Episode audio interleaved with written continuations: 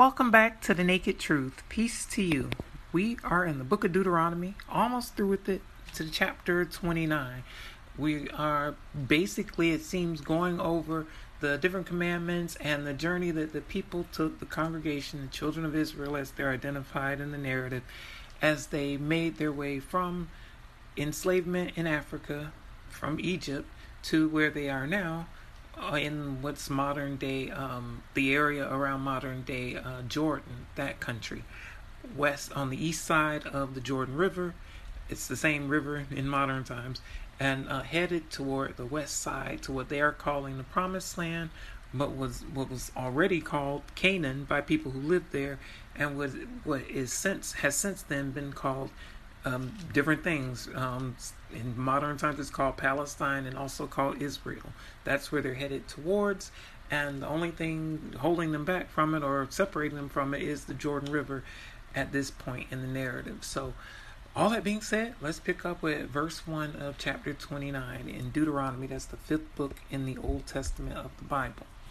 Um, uh, these are the words of the covenant which the Lord commanded Moses to make with the children of Israel in the land of Moab, besides the covenant which he made with them in Horeb. So, if you read how that's written, that makes it seems pretty clear to me that this was added later. This isn't Moses saying, These are the words that the Lord gave me for you to follow in the land of Moab. No, this is someone retrospectively who added this. Is saying is, is saying that these are the words that Moses was given to the people. Because if, if it were Moses just speaking it firsthand, it would be said a different way. So it's clearly someone who has documented this, or at least looked back on this and added this as a as, as part of the narrative. Who I don't know. My guess would be religion.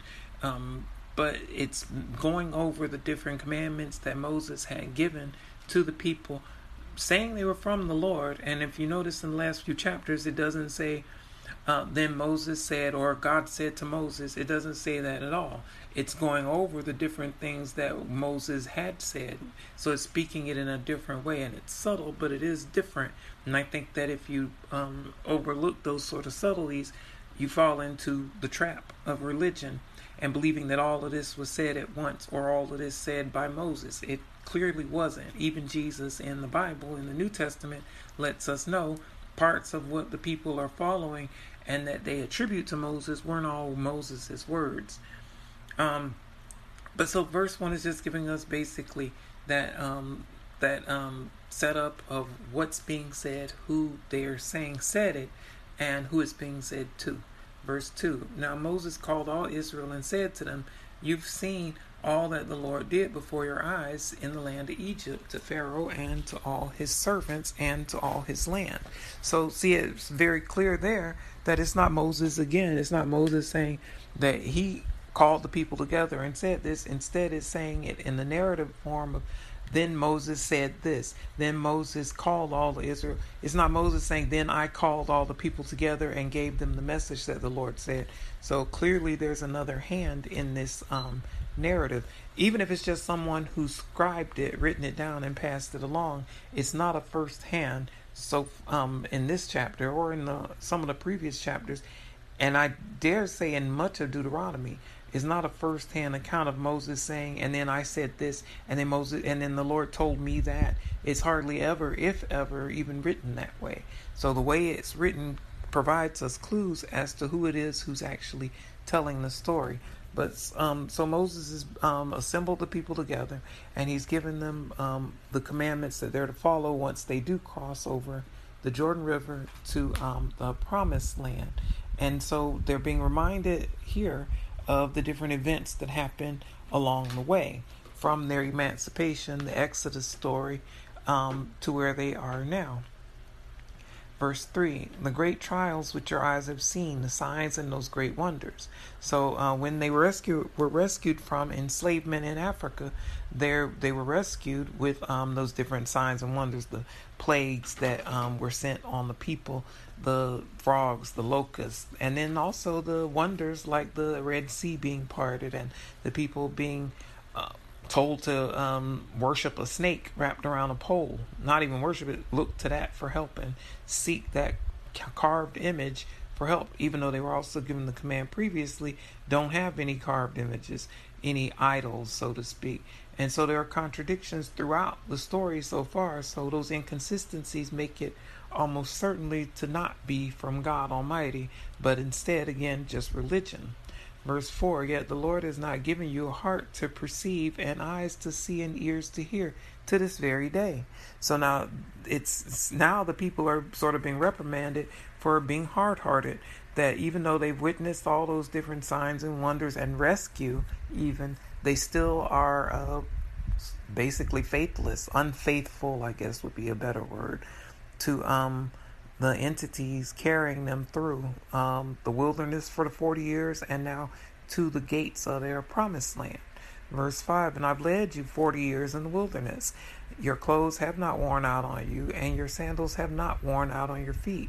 So now this seems to sound like a first person um, account. It sounds like Moses speaking directly to the people. So most likely this chapter is maybe Joshua, maybe someone else, some someone else who scribed it, wrote it, is letting us know that this is what Moses said firsthand to the people at this point in the story, even if it's not Moses who actually wrote this chapter, if that makes sense to you.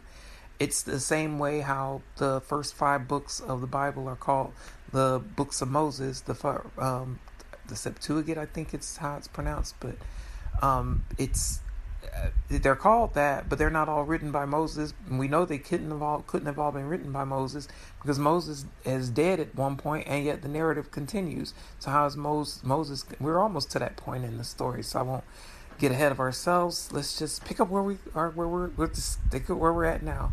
So the 40 years is what the people were sentenced to for their previous unfaithfulness. They were sentenced to wander 40 years through um, the wilderness, the desert, the Middle East to this promised land part because of their um, repeated unfaithfulness to the religion, not even necessarily to the religion, to the entity, the deity guiding them through um, their from their through their emancipation. And I say deity because if you've read with me before, you know the word Lord is not the original word. It's translated from um, different names attributed to God, or at least to the Lord, I should say, um, but not all consistently one name. Sometimes it's Jehovah, sometimes it's El, sometimes it's uh, other words, other names throughout the Old Testament that are all called Lord by the people at that time, but again and again it seems less and less likely that it's actually Lord, the Lord God Almighty, speaking at all these different times, mostly because of the inconsistencies. Uh, if, uh, if uh, why would the Lord be inconsistent and constantly changing and shifting what it is the Lord would have us know or follow, and then expect us to be faithful to it, or even expect the people at that time to be faithful to it? How would you know what to be faithful to if it keeps changing? Verse 6 You've not eaten bread, nor have you drunk wine or similar drink, that you may know that I am the Lord your God. So um, that's making it clear that the people have um, not been just feasting along the way as they've been traveling those 40 years. The people, as in the common people, the religious people, have been eating good. They've been getting the people to donate the, to them as sacrifices, offerings to the quote unquote Lord, but the people who are getting them are people, humans. That's who's getting them. And it's not just um, um, manna that the people are eating, they're getting flour, so they're getting bread. They uh, are getting wine because people are donating, are required to also donate and offer, sacrifice wine, and also all sorts of livestock. So uh, they've been having barbecues along the way also. So the people may not be enjoying all of those things, but the religious leaders who are gui- who are guiding them or at least ruling over them are. So you can imagine what kind of feelings those would set up among, what kind of dynamic that would set up among the congregation. Verse 7 And when you came to this place, short king Sihon, excuse me, king of Heshbon, and Og, king of Bashan, came out against us to battle, and we conquered them. So it seems to keep reviewing back the journeys. That's what the last few chapters and much of Deuteronomy seems to be about.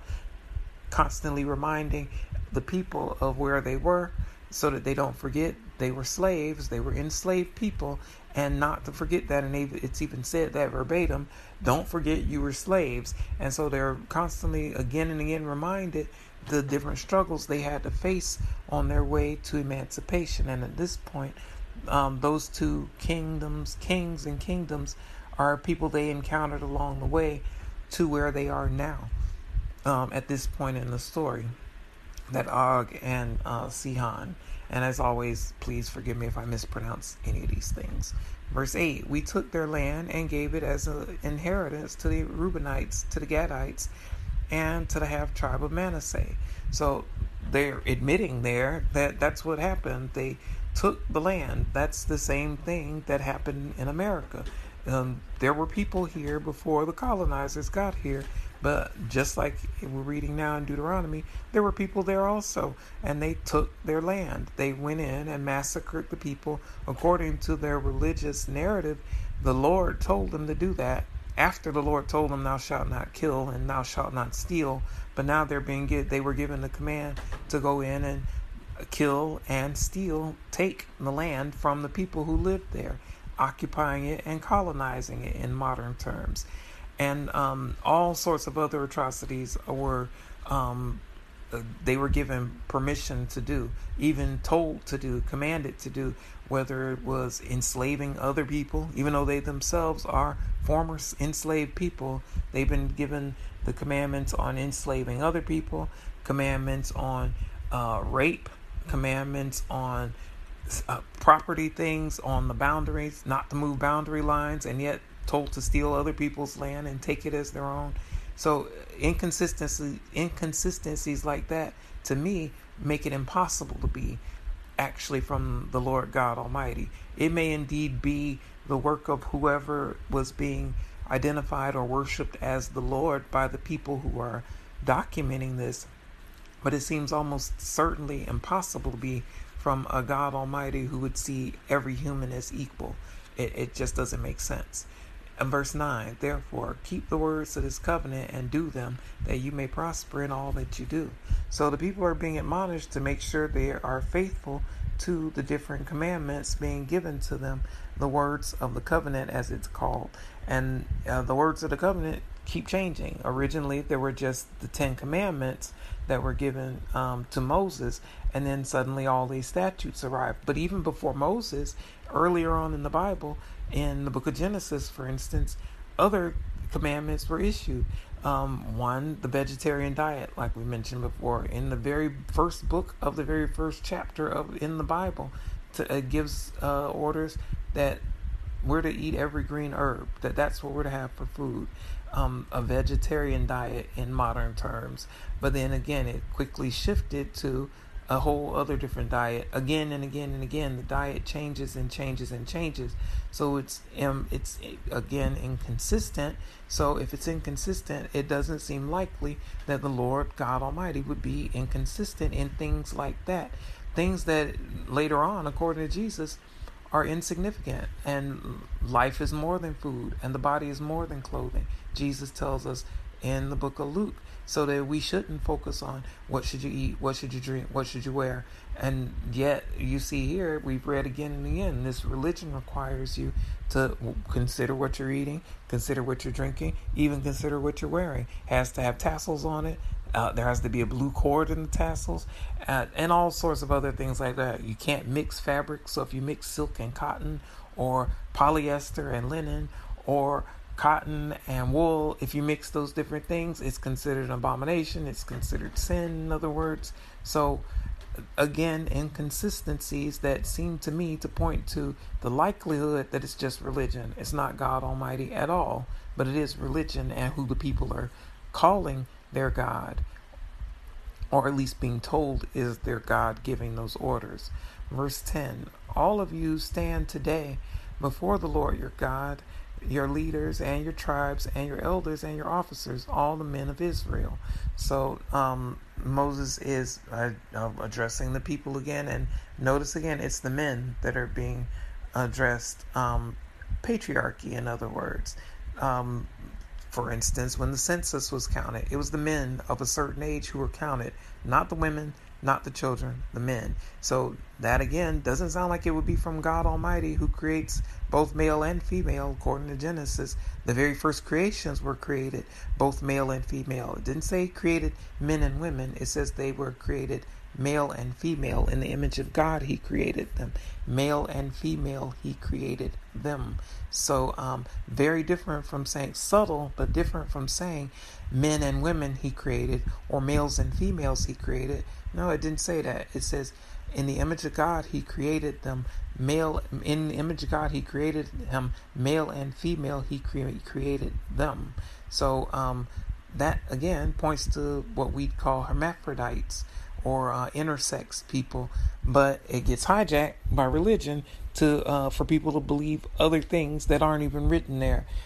Uh, but it is where we're at, so it keeps shifting and it keeps changing from what it was originally. And now you see in modern times people do silly crap like um, that Marge woman saying marriage should be is supposed to be one man and one woman according to the Bible. It doesn't say that in the Bible so far at all. In fact, the patriarchs had several wives. It, all the way back to Genesis, it wasn't uh, one man and one woman. So it just doesn't make sense for people to keep buying into bad religion and thump a Bible while they ignore what it actually says. And yet you see that's exactly what happens. Verse 11 Your little ones and your wives, also the stranger who is in your camp, from the one who cuts your wood to the one who draws your water.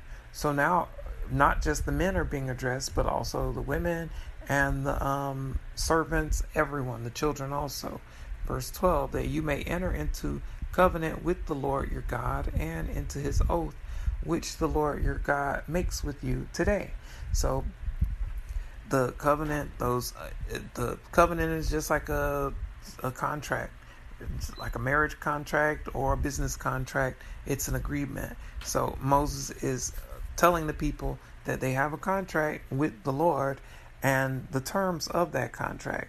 And just to see where we're at, Lord uh, is still being translated from the word or name Jehovah, and God is still being translated from the word Elohim um, in this verse so far. Um, just so you know, for a side note. Um, so they're being told this is the contract between them and the Lord. Verse 13, that he may establish you today as a people for himself, and that he may be God to you, just as he's spoken to you, and just as he sworn to your fathers, to Abraham, Isaac, and Jacob. So, um, Abraham, Isaac, and Jacob are those same forefathers, patriarchs that I was just mentioning to you before. Um, and they're also the same people who broke a lot of these different covenants and commandments that were given to the people subsequently. The uh, people who uh, Moses is addressing now. Things like you aren't supposed to marry your sister. Things like you aren't supposed to. Um, um, I mean, that one is like a major one, um, but it's one that they did and weren't uh, reprimanded for by God at all. Um, marrying their sisters was a common thing, it seems. And again, it wasn't condemned at all until now with the congregation that's entering uh, the promised land. So if God Almighty is the same yesterday, today, and forever, why didn't the Lord call it out the first time it happened so that people would in, uh, subsequently look at it and say, oh, well, we can't do that. That's considered sin. No, didn't do that at all. It wasn't considered sin until later. Um, but that's what's happening now. They're being reminded of their forefathers, the patriarchs, and that the different uh, covenant that was made with them, covenants that were made with them. Verse 14 I make this covenant and this oath, oath not with you alone. So now the contract is to be extended, not just to the people um, there, but also others. Let's see who the others are. Verse 15 But with him who stands here with us today before the Lord our God, as well as with him who is not here with us today. So now it seems to be talking pro, pro, um, prospectively, like future looking ahead to other generations and other people, that the contract is not only with Abraham, Isaac, and Jacob, who preceded the congregation who are here at this moment in the narrative, but also the people standing there before Moses then, and also, uh, it seems, other people who aren't there with them at that moment.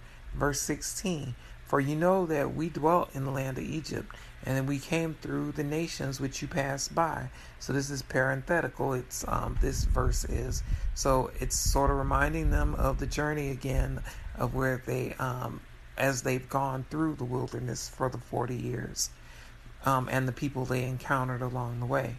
Verse 17, and you saw their abominations and their idols, which were among them wood and stone and silver and gold so that's uh, again another inconsistency. Yes, those other people had what these people are calling idols, um, but um, they're they've been told again to set up uh, at least one uh, metal idol for themselves. That um, Nehushtan is the proper name of it, and it comes up again. The people were still worshiping that snake on a pole, even later on into the Bible, um, beyond the first five books the people were still worshiping that, and it wasn't until much later that um, that image, that cast uh, uh, cast image, was destroyed. I think it was made out of brass, if I remember right. Um, but here they're being told that those are abominations and that they're idols and that they aren't supposed to be worshiping those. Um, yet, according to the narrative, it was the Lord who told them to make that um, cast snake around a pole. Um, and also they're being taught they're referencing abominations one of the abominations is that the, the, men having sex with or marrying as they call it their sisters um, again it's called an abomination yet it's exactly what those same forefathers who we just talked about did verse 18 so that there may not be among you man or woman or family or tribe whose heart turns away today from the lord our god to go and serve the gods of these nations, and that there may not be among you a root bearing bitterness or wormwood. So, when it's talking about the bearing a root bearing bitter, bitterness or wormwood, a wormwood is um, poisonous, and it's translated to the modern word Chernobyl. So you know it's related to that, uh, or you know what that's associated with radiation and uh, nuclear stuff and poison toxin. That's what it's actually, I believe it's talking about. Um, it, wormwood historically is a root that um, can be used as a poison. So what is being talked about here is that so that something evil doesn't sprout up out of their roots, out of um, some evil seed that they planted in being unfaithful, doesn't turn into a crop of wickedness that they have to deal with. Stay faithful to the different commandments that are being laid out, even though they keep shifting. Verse 19. And so it may not happen when he hears the words of this curse that he blesses himself in his heart, saying, I shall have peace, even though I follow the dictates of my heart, as though the drunkard could be included with the sober. So, um, when it says dictates, that's also translated to the word stubbornness. It's saying so that people won't say, oh, well, even though I'm not being faithful to these different commandments, um, that I'm still going to be okay. I'm still going to be blessed, even though you're actually being stubborn and hard headed. And like I said, the commandments keep shifting. So how would you know which ones to even be faithful to? Um, but the people are being told to stay faithful to the covenant so that they don't end up reaping something horrible. And so that and so and that they should not fool themselves to think that they're still going to be counted as part of the congregation any more than a drunk person would be considered sober or counted with sober people since it'd be obvious that they aren't. Verse 20 the lord would not spare him for then the anger of the Lord and his jealousy would burn against that man, and every curse that is written in this book will settle on him, and the Lord would blot out his name from under heaven. So it's referring back to what we read in the previous chapters about the blessings and the curses. Um, blessings if they're obedient, curses if they're disobedient, unfaithful. And also, um, well, it'll probably get into it in this chapter, so we'll, I'll just save that part um, it, it's a warning to the people that if they're unfaithful, the Lord will get jealous and turn on them. And we read again and again where that's happened, where the people get sassy and the Lord massacres them, like literally wipes out thousands of them for something they said or something they did that seems slight by reading it, but it apparently ticked the Lord off enough to go ahead and wipe out masses of them. Verse 21 And the Lord would separate him from all the tribes of Israel for adversity, according to all the curses of the covenant that are written in this book of the law. So now it's being referred to as a book of the law, not just the Ten Commandments, but the book of the law. So all the other things that have been tacked on to the Ten Commandments that the people are supposed to be still observing even though it keeps shifting again it keeps shifting but the people are supposed to still be faithful to observing and following it. And they have the religious leaders to help them keep them in line as to when they fall short. Because when they fall short then they have to pay a fine generally speaking and the fine goes to the religion. Who would have thought it? Um, but they're being warned that when they do fall away from what it is they're supposed to be doing um, those curses will fall on them and they'll be ended up end up being separated from their people, excommunicated from uh, the rest of the congregation. Verse 22 said, "The coming generation of your children who rise up after you, and the foreigner who comes from a far land, would say." When they see the plagues of that na- of that land and the sickness which the Lord has laid on it. So he, they're being warned that if they're not faithful to what it is they're being commanded to do in future generations, their own children and also foreigners who ended up who end up witnessing what happens whether by joining them or in some cases conquering and enslaving them again or enslaving them would look on them and say, verse 23, the whole land is brimstone, salt, and burning. It is not sown, nor does it bear, nor does any grass grow there, like the overthrow of Sodom and Gomorrah, Admah and Zeboim, which the Lord overthrew in his anger and his wrath. So the Moses is Moses is letting them know that if they're unfaithful, they're going to go down in history the same way Sodom and Gomorrah did. And notice that the, a couple of the other cities are mentioned there that generally get left out of when people think Sodom and Gomorrah, they think it's just two cities. But it wasn't just two cities according to what's written in the Bible. They're called the cities of the plain. It included Admah, Zeboim, and at least one other city. I can't think of Zoar, I think. I can't quite remember, so I don't want to mislead you. But it were at least five cities of the plain, if I recall. Um, not just Sodom and Gomorrah who were destroyed in that moment. And like we've read, it's the its destruction even is um, something that gets eaten up or twisted by modern religion and maybe even religion back then to mean something else altogether to turn into an anti LGBT message, even though much worse things besides um, uh, uh, same sex sex was happening right there. And the same sex sex isn't even mentioned there in that um, narrative. But what is mentioned is drunkenness and incest and um, and um, cowardice. All those things are mentioned yet not condemned at all by the Lord, quote unquote, back then, or by religion since then. But instead, the focus gets put on the LGBT. It's it's deceit, it's deceitful, and it's dogma, and it's what religion does to keep people wrangled into brainwashed thinking and believing whatever it is they're told, rather than what it actually says. Verse 24 All nations would say, Why has the Lord done so to this land. What does the heat of this great anger mean? So the people, they, Moses is telling them that once they're unfaithful, they're going to reap it in the land, just like Moses, I mean, just like Sodom and Gomorrah, in the sense that the land's not going to bear fruit for them anymore. It's going to be barren. It's going to be, they're going to be droughts. It's going to be famine. And then it's going to be so bad that people are going to wonder, why does it seem like the Lord is lashing out at those people?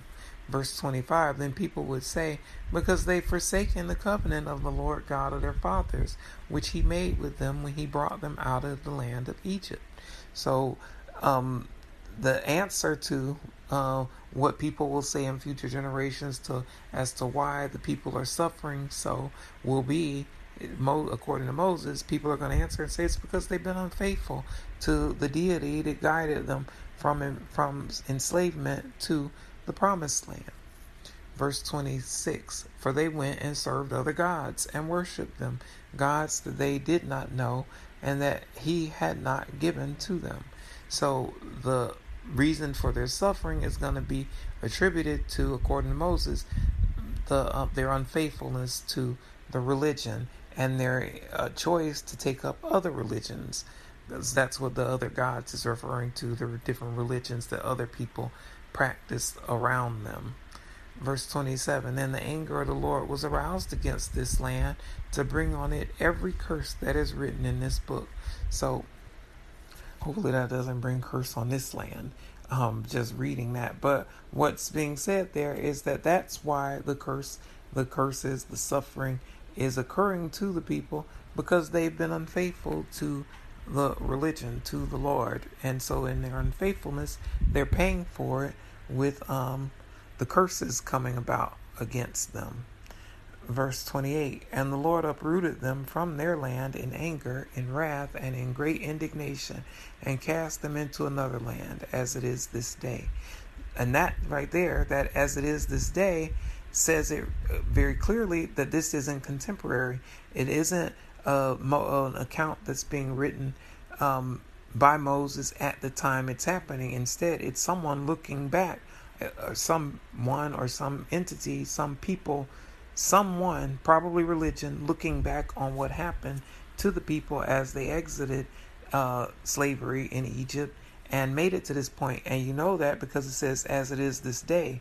The people weren't um, cast into another uh, land at that point. The people hadn't suffered any, uh, uh well, they had suffered some wrath and uh, lashing out of the Lord uh, again and again during those 40 years. But as it says, as it is this day, that means that, to me, that means someone at some later point, probably during the Babylonian captivity or maybe the Assyrian captivity, look back on the, the, the origin stories, these first five books, look back on the stories of what happened to the people as they left Africa, as they exited Egypt, and then wrote these things that oh as it is this day that that's why the people are suffering now because they were unfaithful to the different commandments that were given to them then.